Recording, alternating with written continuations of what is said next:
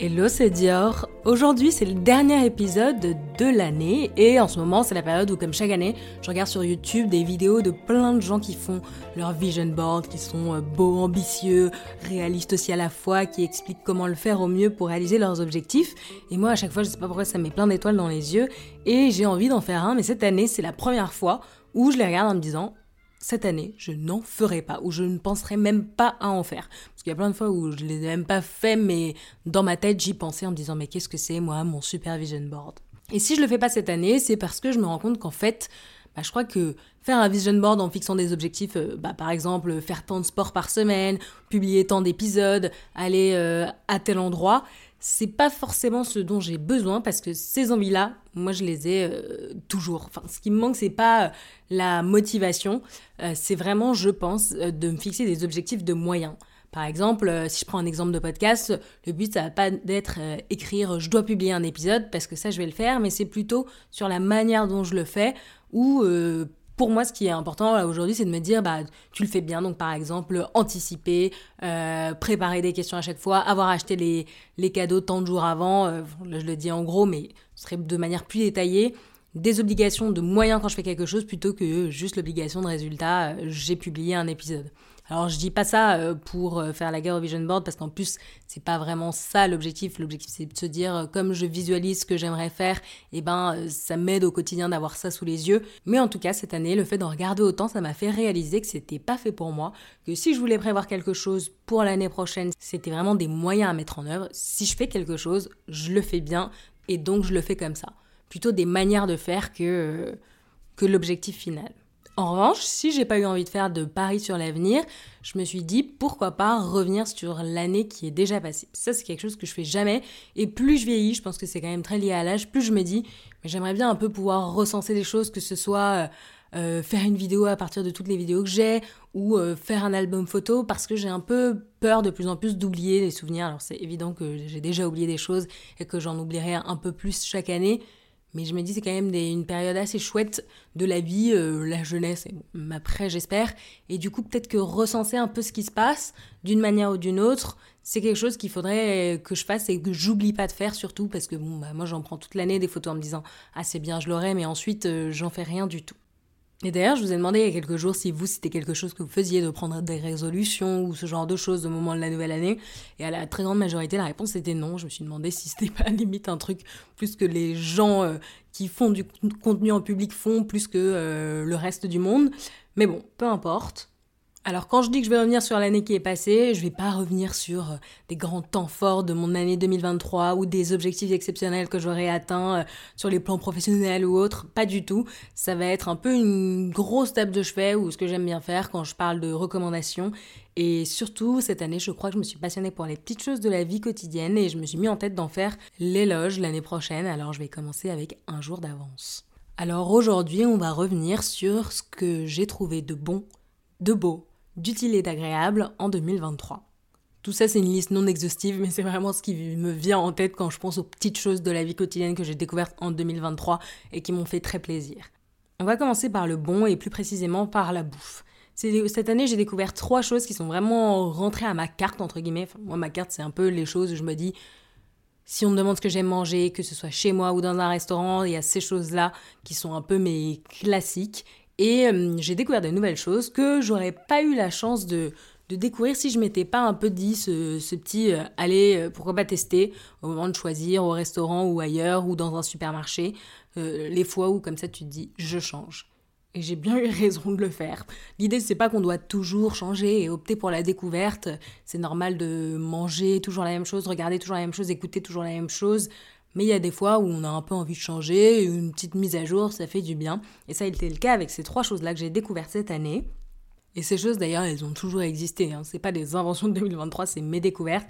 Il suffisait juste de regarder un petit peu à côté. La première chose, j'en ai déjà parlé plein de fois, je crois, en story, c'est des chips. C'est des chips au citron vert et au piment. Un jour, je faisais des courses euh, avant de faire une table basse justement. Et euh, je crois que peut-être des chips que j'ai l'habitude de prendre n'étaient plus là et donc je regarde et je vois ce paquet que j'avais jamais vu dans le rayon. Et je me dis, bon, bah, je le prends, euh, je teste. Et vraiment, mais j'ai jamais eu autant de d'avis positifs sur, sur des chips. tout le monde les aime bien. Et surtout, à chaque fois, le, le goût surprend beaucoup les gens parce que comme c'est du citron vert, je sais pas, c'est un peu comme si la chips avait un goût un peu aérien, hyper frais et, et bref, tout le monde aime ces chips et donc je trouve que une découverte où euh, les avis sont aussi unanimes, c'est que c'est vraiment quelque chose d'exceptionnel. Le nom de la marque de chips, c'est San Carlo. Un deuxième truc, c'est le fait de boire des grogs. Ça aussi, je crois que j'en ai déjà parlé sur Instagram. Au moment de l'hiver, quand euh, tu vas boire un peu des verres, ben moi, je suis quelqu'un de très frileux et du coup, je suis toujours en hésitation en train de me dire bah ouais, c'est trop bien de boire de la bière ou du vin, mais ça va me rafraîchir et j'ai pas du tout envie d'avoir froid. Mais en même temps, bah je peux pas boire un chocolat chaud parce que même si je le voulais, en général, ils te disent euh, on fait plus des boissons chaudes.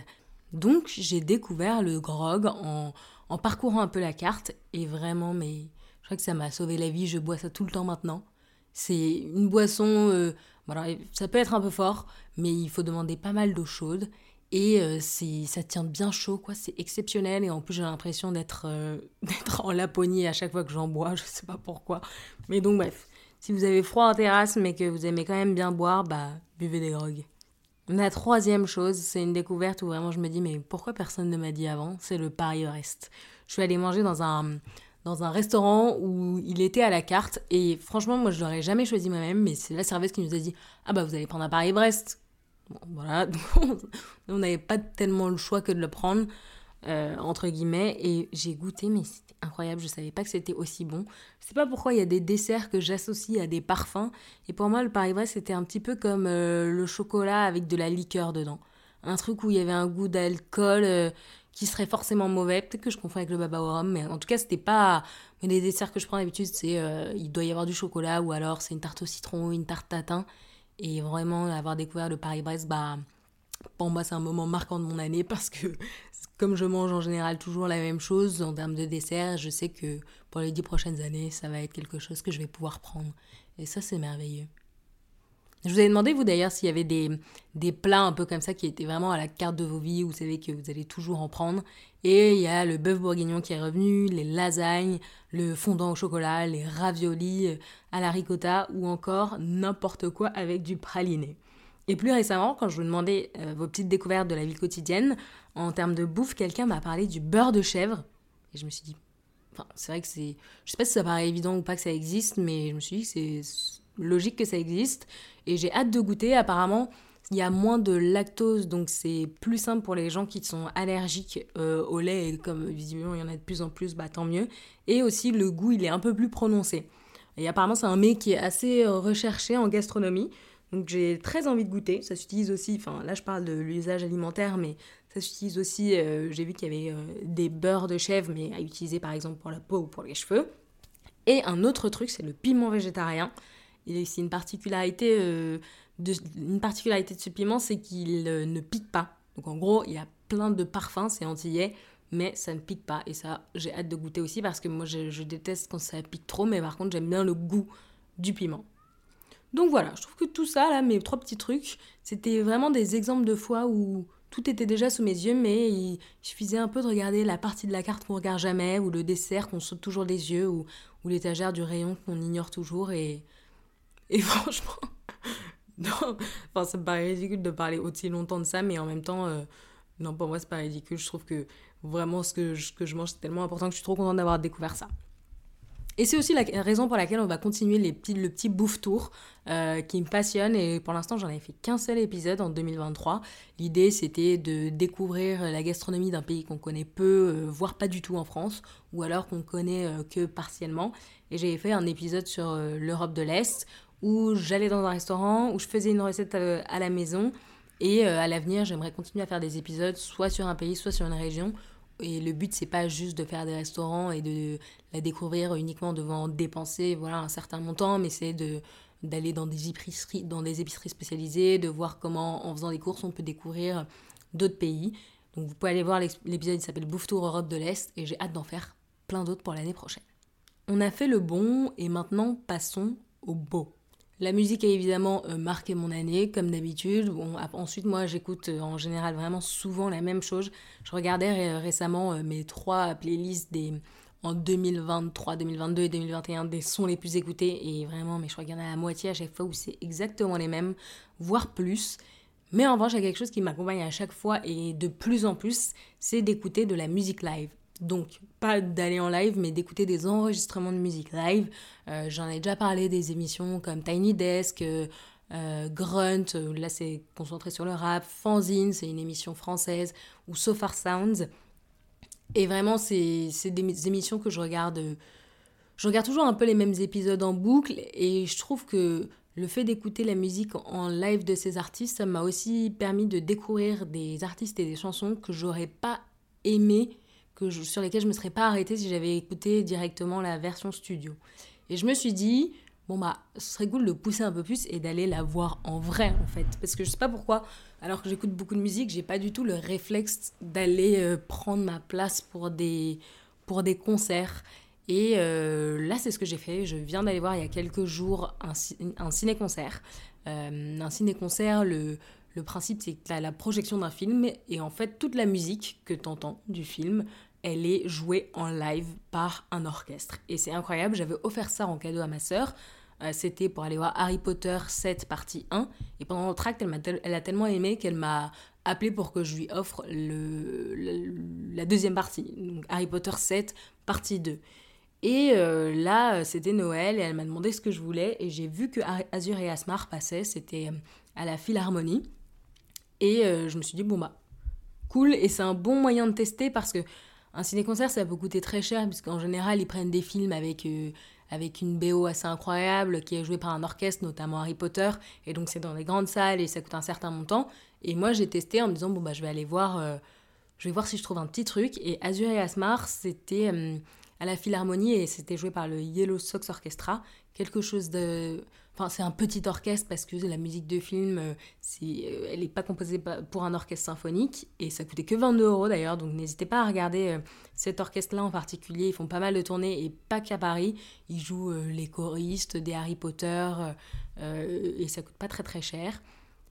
Et du coup, je me suis dit, ok, les ciné-concerts, c'est vraiment trop bien et j'aimerais bien en aller en voir plus. Et j'ai réservé Harry Potter qui passe à Paris en janvier. Je crois que c'est au Palais des Congrès. Voilà, là, évidemment, ça coûte beaucoup plus cher, mais franchement, j'ai hâte de le voir. Mais il y a un seul truc.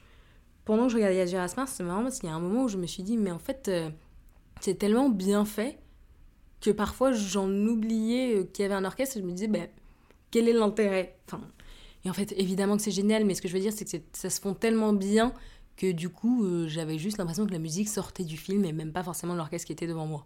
Mais bon, ça reste génial.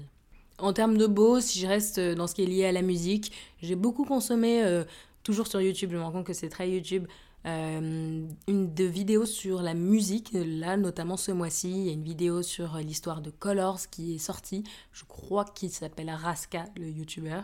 Euh, ou encore le calendrier de l'Avent qu'a fait Seb, Seb Lafrite, où pendant tout le mois de décembre, il a fait 24 vidéos sur la musique que j'ai beaucoup aimé. Et ce qui est cool, c'est que parfois, il s'intéresse c'est pas seulement par exemple l'histoire de tel artiste, mais ça va toujours être sous un angle. Donc par exemple 50 Cent, euh, ça va être sur l'angle de ses clashs. Taylor Swift, c'est la manière dont elle a dont elle a changé euh, l'industrie de la musique et les droits des artistes et on en apprend beaucoup et c'est super intéressant. Ah, D'ailleurs, pour revenir un tout petit peu sur le ciné, j'ai pris euh, l'abonnement UGC illimité qui coûte pour les moins de 26 ans 17,90 euh, par mois. Et en général, c'est vrai que c'est un petit peu... Euh, tu as un engagement d'un an, donc faut quand même euh, le vouloir et être assez sûr pour le prendre. Mais en ce moment, si tu le prends, bah, tu que trois mois d'engagement et donc moi je me suis dit bah c'est trop bien je le prends pour l'hiver et je peux y aller à fond pendant l'hiver et ensuite je verrai si je le garde et donc si jamais ça vous intéresse d'aller au cinéma énormément pendant trois mois et ensuite de d'arrêter de l'utiliser bah il y a ça en ce moment et euh, si jamais vous voulez pas d'abonnement, moi je le recommande tout le temps parce que je sais pas à quel point les gens le savent, mais chez MK2, pour les moins de 26 ans, les places de cinéma la semaine, elles coûtent que 4,90€. Et bah, enfin, franchement, c'est la moitié qu'ailleurs. Donc euh, moi, avant d'avoir ça, si je devais aller au ciné, j'essayais d'y aller euh, dans un MK2 et la semaine parce que ça coûte vraiment pas cher. On reparlera du cinéma un tout petit peu plus tard. Et là, je vais passer rapidement sur les séries parce que j'ai l'impression d'en avoir déjà parlé dans des épisodes beaucoup. Mais euh, bon, moi, j'en regarde énormément, donc je m'étalerai pas. Mais ce que je retiens de cette année en termes de séries, c'est Succession, The Bear, The Playlist sur l'histoire de Spotify, Breeders, c'est une petite série britannique. Moi, je sais pas pourquoi j'adore les séries british, j'adore les écouter parler, leur humour. Je trouve qu'ils ont un, un, peu un humour noir, ils font beaucoup de sarcasme euh, et je les aime bien. Voilà. Euh, The Crown, enfin, je les aime bien, ça veut rien dire, mais j'aime bien les séries, pardon. Euh, The Crown, Beef, Tapis, d'argent et de sang, et il y en a plein, plein, plein que j'ai envie de regarder encore. Je m'éternise pas sur les séries, mais j'y passe énormément de temps et je pense que j'en parlerai plus précisément plus tard. Donc en conclusion, pour le beau, euh, ça tournait beaucoup autour de YouTube quand même. C'est une plateforme que j'ai beaucoup, beaucoup poncé cette année. Et c'est marrant parce que je croyais que je regardais pas tant que ça quand j'étais plus jeune, au, collège, au lycée. Et récemment, quelqu'un me disait, mais c'est fou, mais si tu regardais pas YouTube, tu faisais quoi? Et franchement, bah, bonne question. Mais là, ces derniers temps, j'ai vraiment découvert, je sais pas, il y a peut-être deux ans, ce qui est assez court. Et je trouve que cette plateforme, elle, elle est merveilleuse. Il y a vraiment de tout et même si parfois je me plains du nombre de pubs, je me dis que c'est sûrement normal avec un peu de recul, vu tout le contenu qu'on y trouve gratuitement, euh, ça doit être normal de voir autant de pubs. Donc vraiment, ma plateforme de l'année, c'est YouTube. Il faut quand même que je fasse une petite mention pour Arte, que j'en ai quand même beaucoup parlé dans les épisodes cette année. Et ça me fait notamment penser à une émission dont je crois pas avoir déjà parlé ici, qui s'appelle euh, Architecture au pluriel, que j'avais découverte il y a longtemps et j'ai regardé à nouveau plein d'épisodes cette année. Et en fait, euh, à chaque épisode, il se concentre sur un bâtiment, sur une construction architecturale, et il, décode un petit peu euh, l'architecture du bâtiment. Donc, je sais pas comment dire, c'est un peu une vulgarisation de l'architecture. On y apprend plein, plein de choses sur la manière dont sont faits les bâtiments, sur les raisons pour lesquelles ils ressemblent à ce à quoi ils ressemblent. C'est passionnant, les épisodes sont assez courts.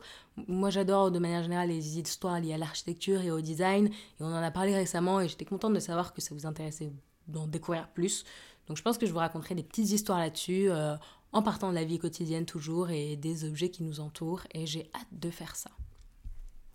On a vu le bon, le beau et maintenant je vais passer à l'utile et l'agréable. Je vais commencer par les mots. Euh, j'ai un objectif dans la vie, c'est de pouvoir toujours trouver le mot juste. Je trouve que hum, trouver le mot juste, c'est simplement euh, bah, quand on a une idée ou quand on a une pensée, de pouvoir l'expliquer le plus facilement possible, et c'est-à-dire trouver le mot qui va dessus. Alors parfois c'est peut-être pas possible, mais je me rends compte en parlant qu'il y a pas mal de fois où c'est beaucoup de mots, beaucoup de phrases détournées, et pas parce que je veux rentrer dans les détails, mais plutôt parce que j'ai du mal à expliquer le concept précisément, et je pense moi et pas mal de gens, et en fait, l'idée qu'on a en tête, elle est, elle est déjà... Euh, elle est déjà exprimée grâce à un mot. Et moi, je trouve que trouver le mot juste, c'est vraiment quelque chose. Euh, je trouve que c'est une maîtrise de la langue que j'ai vraiment envie d'atteindre. Et je sais pas si c'est la raison pour laquelle j'aime les mots ou si ça vient dans un autre sens, mais du coup j'aime bien les mots, trouver leur étymologie, euh, les mots qui sont de la même famille, pouvoir deviner la signification d'un mot grâce à d'autres mots et à l'étymologie justement, connaître leurs des expressions et leur sens. Et ça, on, je pense que vous l'avez un petit peu vu là récemment. Euh, j'ai retrouvé un livre que j'avais eu qui s'appelle 100 expressions à sauver de Bernard Pivot, avec 100 expressions de la langue française. Euh, où je me suis mis en tête qu'on allait ensemble tous les apprendre. Et ce qui est cool, au-delà de le savoir, c'est un peu de savoir d'où elles viennent. Parce qu'en fait, au-delà de te dire je connais cette expression et ça me fait un truc en plus, euh, une, une connaissance en plus en termes de langue, c'est aussi un peu se replonger dans l'histoire parce que du coup, tu comprends à telle époque pourquoi on, utilisait ce mot de telle manière et usage qui n'est plus du tout d'actualité. Et donc, au départ, je me suis vraiment basée sur ce livre en me disant Ah bah voilà, il y a un peu ce livre, il condense tout ce que je dois savoir sur les expressions. Mais ensuite, il y a eu aussi la vie, et notamment récemment, en entendant la grand-mère d'un proche parler, qui avait plein d'expressions à elle ou que j'avais jamais entendues. Et ça, je pense que c'est aussi le fait que la diversité régionale en France qui fait que même si j'entends, euh, je sais pas, euh, des personnes âgées à Paris parler et utiliser certaines expressions, bah j'en entendrai des différentes dans d'autres régions de la France. Et euh, je me suis dit, euh, ok, bon, bah, faut peut-être aussi sortir, sortir de son livre et au-delà de ça, euh, écouter les gens parler et noter leurs expressions. Si vous, ça vous intéresse les mots au-delà de ça et que vous voulez pas attendre que je partage des expressions pour en apprendre d'autres, il y avait il y a plusieurs petits trucs. Il y a un dictionnaire des synonymes qui s'appelle Crisco et ça, en fait, je trouve hyper utile parce que ça permet quand tu, tapes un mot dedans et ensuite il te met une liste des mots qui sont synonymes en, partant du plus proche au moins proche. Et ce qui est bien, c'est que tu as aussi beaucoup de mots qu'on n'utilise pas forcément dans le langage courant, mais qui s'y prêtent beaucoup mieux. Ça te permet de les découvrir et un peu de nuancer la manière de parler. Donc, par exemple, je sais pas, au lieu de dire euh, je suis content, et ben du coup, tu peux avoir euh, plein de déclinaisons du mot. Et, je trouve ça assez cool de. Ben voilà, typiquement là, si je devais pas dire cool, mais un autre mot, et ben j'irais. Euh, J'irai sur ce site, je mettrai un mot, alors pas cool, un mot en français, et j'aurai toutes les, tous les synonymes de ce mot, et je pourrai choisir celui qui me plaît le mieux, toujours dans l'optique de trouver le mot juste. Il y a une application aussi qui s'appelle Mot du jour, que moi j'adore, que j'ai eu à un moment. Le, la seule chose, c'est que, en général, si tu lis le mot, enfin c'est cool de tous les jours avoir ce mot, mais en fait, tu, tu, tu vas pas te souvenir du mot si tu ne pratiques pas. Donc c'est important d'avoir un, petit, un peu un partenaire avec qui tu peux... Euh, le but, je pense, c'est de faire une, deux phrases avec ce mot-là, histoire qu'il rentre un peu dans, en tête et peut-être qu'il finisse par rester dans ton lexique, mais juste le lire, euh, enfin, lire un mot par jour, je sais pas si ça suffit à le retenir. Toujours dans l'univers des mots, euh, les mots croisés. Je crois que j'en ai jamais autant fait que cette année. Enfin, c'est juste incroyable. Et mon jeu préféré, je pense que j'en ai beaucoup parlé cette année, c'est enfin beaucoup parlé, je sais pas, mais j'en ai fait un épisode, c'est Cracklist. Euh, et je me suis dit, c'est marrant parce que j'ai jamais acheté de jeu, je crois, sans qu'on me dise, sans y avoir joué ailleurs ou sans qu'on me dise ce jeu-là, il est vraiment trop bien. Et c'était la première fois, je pense, parce que j'ai jamais eu ce réflexe de me dire ah tiens, je vois ce jeu, je l'achète, que je faisais ça euh, parce que la promesse m'avait bien plu. C'était un mélange du Uno et un mélange du petit bac. Et moi, j'aime bien le petit bac et les jeux de mots. Et je l'avais acheté et je crois que c'est une des meilleures décisions de mon année parce que tout le monde adore ce jeu, toutes les personnes à qui je l'ai fait découvrir. Je trouve qu'il est. Enfin, je vais pas en reparler, mais tu, peux y jouer avec des personnes de tous les âges, à n'importe quelle heure de la journée. C'est drôle, ça peut être très. Euh, je sais pas, tu peux y jouer, je trouve, de manière très beauf selon les thèmes sur lesquels tu tombes, ou alors de manière très intellectuelle. Tu as des thèmes sur les mots, sur le sport, sur la nourriture, donc ça peut plaire à tout le monde. Euh, et euh, j'en ai fait un épisode donc, qui s'appelle Une partie de Cracklist. Euh, il y a aussi une partie de TTMC et je pense que je vais continuer toute l'année prochaine à découvrir des jeux parce que vraiment j'adore ça. Et si possible, parce qu'il faut que ce soit des jeux aussi, il y a juste un enregistrement, on comprenne, en faire des épisodes. Et j'espère que ça vous donne. Enfin, je sais qu'on avait, déjà, avait déjà parlé et vous aimiez beaucoup les jeux aussi, mais du coup, j'espère que ça vous donne envie d'en découvrir des nouveaux. Et vraiment, si je pense que maintenant, si on me demande un jeu à recommander, ce sera toujours le Cracklist. Pour continuer avec l'utile et l'agréable, j'ai découvert un chose, ça, ça fait vraiment personne qui est rentrée dans le milieu du travail, mais l'alerte Google qui te dit quand tu t'apprêtes à faire partir un mail sans la pièce jointe, alors que tu as écrit dans ton mail pièce jointe. Mais je trouve ça mais incroyable. Je trouve ça mais c'est une petite euh, caresse du quotidien qui fait vraiment du bien. Où je me dis mais c'est à la fois utile, bah voilà, utile, ça paraît évident, et agréable de se dire oh là là, euh, je sais pas, c'est un peu comme si tu avais quelqu'un derrière toi qui te disait attention, tu t'apprêtes à faire quelque chose qui est pas très grave, hein. mais moi ça me fait penser à, on était parti en voyage et euh, bah il y avait une personne du voyage qui avait laissé sa valise euh, en dehors du car et le car était parti. Bah pour moi c'est un peu la même chose avec le truc de, de la pièce jointe. Bon évidemment c'est moins grave une pièce jointe, mais tu peux la renvoyer dans le mail d'après, mais on a toujours l'air moins sérieux, je trouve. C'est un peu quelqu'un qui te dit dans la rue Ah, attention, vous avez fait tomber quelque chose, ou le bip qui te dit que ta carte s'apprête à être avalée. Donc voilà, je voulais noter un petit truc vraiment futile du quotidien, mais qui ne l'est pas tant que ça. Et la dernière chose, je pense que c'est les couvre-chefs. Alors les couvre-chefs, je parle pas vraiment de chapeau, de casquette, parce que j'en ai jamais eu, mais je mets couvre-chef parce que je pense que ça me permet de comprendre les gens qui adorent avoir bah, des chapeaux, des casquettes ou autres. J'ai découvert cette année, ou peut-être l'année d'avant, les suites à capuche. Enfin, je pense que vous avez vu que je passais ma vie dedans en story. Mais je trouve ça, mais. Je sais pas pourquoi j'ai jamais eu de suite à capuche avant ça. Et je trouve ça merveilleux. enfin, en fait, je trouve que le fait que quelque chose enveloppe ta tête, ça donne euh, un sentiment de confort, mais instantané. Et maintenant, c'est même devenu un rituel. Quand je disais, je vous reparlerai du cinéma. Quand je vais au cinéma, je prends un sweat à capuche ou plein de choses enveloppantes. Et je. Et maintenant, si j'y vais sans, bah, c'est un peu comme si je me sentais plus nue de l'arrière de la tête. En plus, il y a plein de gens derrière moi et je trouve qu'avoir une capuche, c'est vraiment comme si j'étais dans une enveloppe au cinéma où il ne se peut rien se passer derrière moi, tout se passe devant moi et c'est merveilleux. Mon deuxième couvre-chef, bon bah je pense que vous l'avez vu aussi, c'est les foulards et ça ça fait bien plus longtemps. Mais je pense qu'en fait le sentiment est un peu le même. Je, trouve que avoir quelque chose qui couvre la tête, c'est un peu comme si je sais pas, comme si j'étais un peu protégée de tout et aussi un petit peu masquée quand même. Je pense que le fait d'avoir la tête nue, enfin nue. Il y a des cheveux sur ma tête mais je sais pas, je trouve que je me sens plus protégée en ayant quelque chose sur la tête et du coup je me suis dit mais je comprends les gens qui une fois qu'ils mettent des casquettes, en mettent tout le temps. Parce que le, moment où t'enlèves, bah, que ce soit un foulard ou une capuche, bah, tu sens un petit peu plus, un petit peu plus nu. Donc voilà, j'allais dire euh, que vraiment j'étais partie du, plus beau au plus futile, mais en fait, euh, je, je, crois pas que ce soit si futile que ça, parce que là, quand je note euh, tout ce qui m'a plu cette année, évidemment, il y a des choses bien plus importantes, des moments avec des gens, etc. Mais vraiment, je crois que ce que j'ai trouvé de plus extraordinaire cette année, ben, je vais aller le chercher dans l'ordinaire. Donc voilà pour ce dernier épisode de l'année. Je vous dis merci d'avoir été là et à très vite.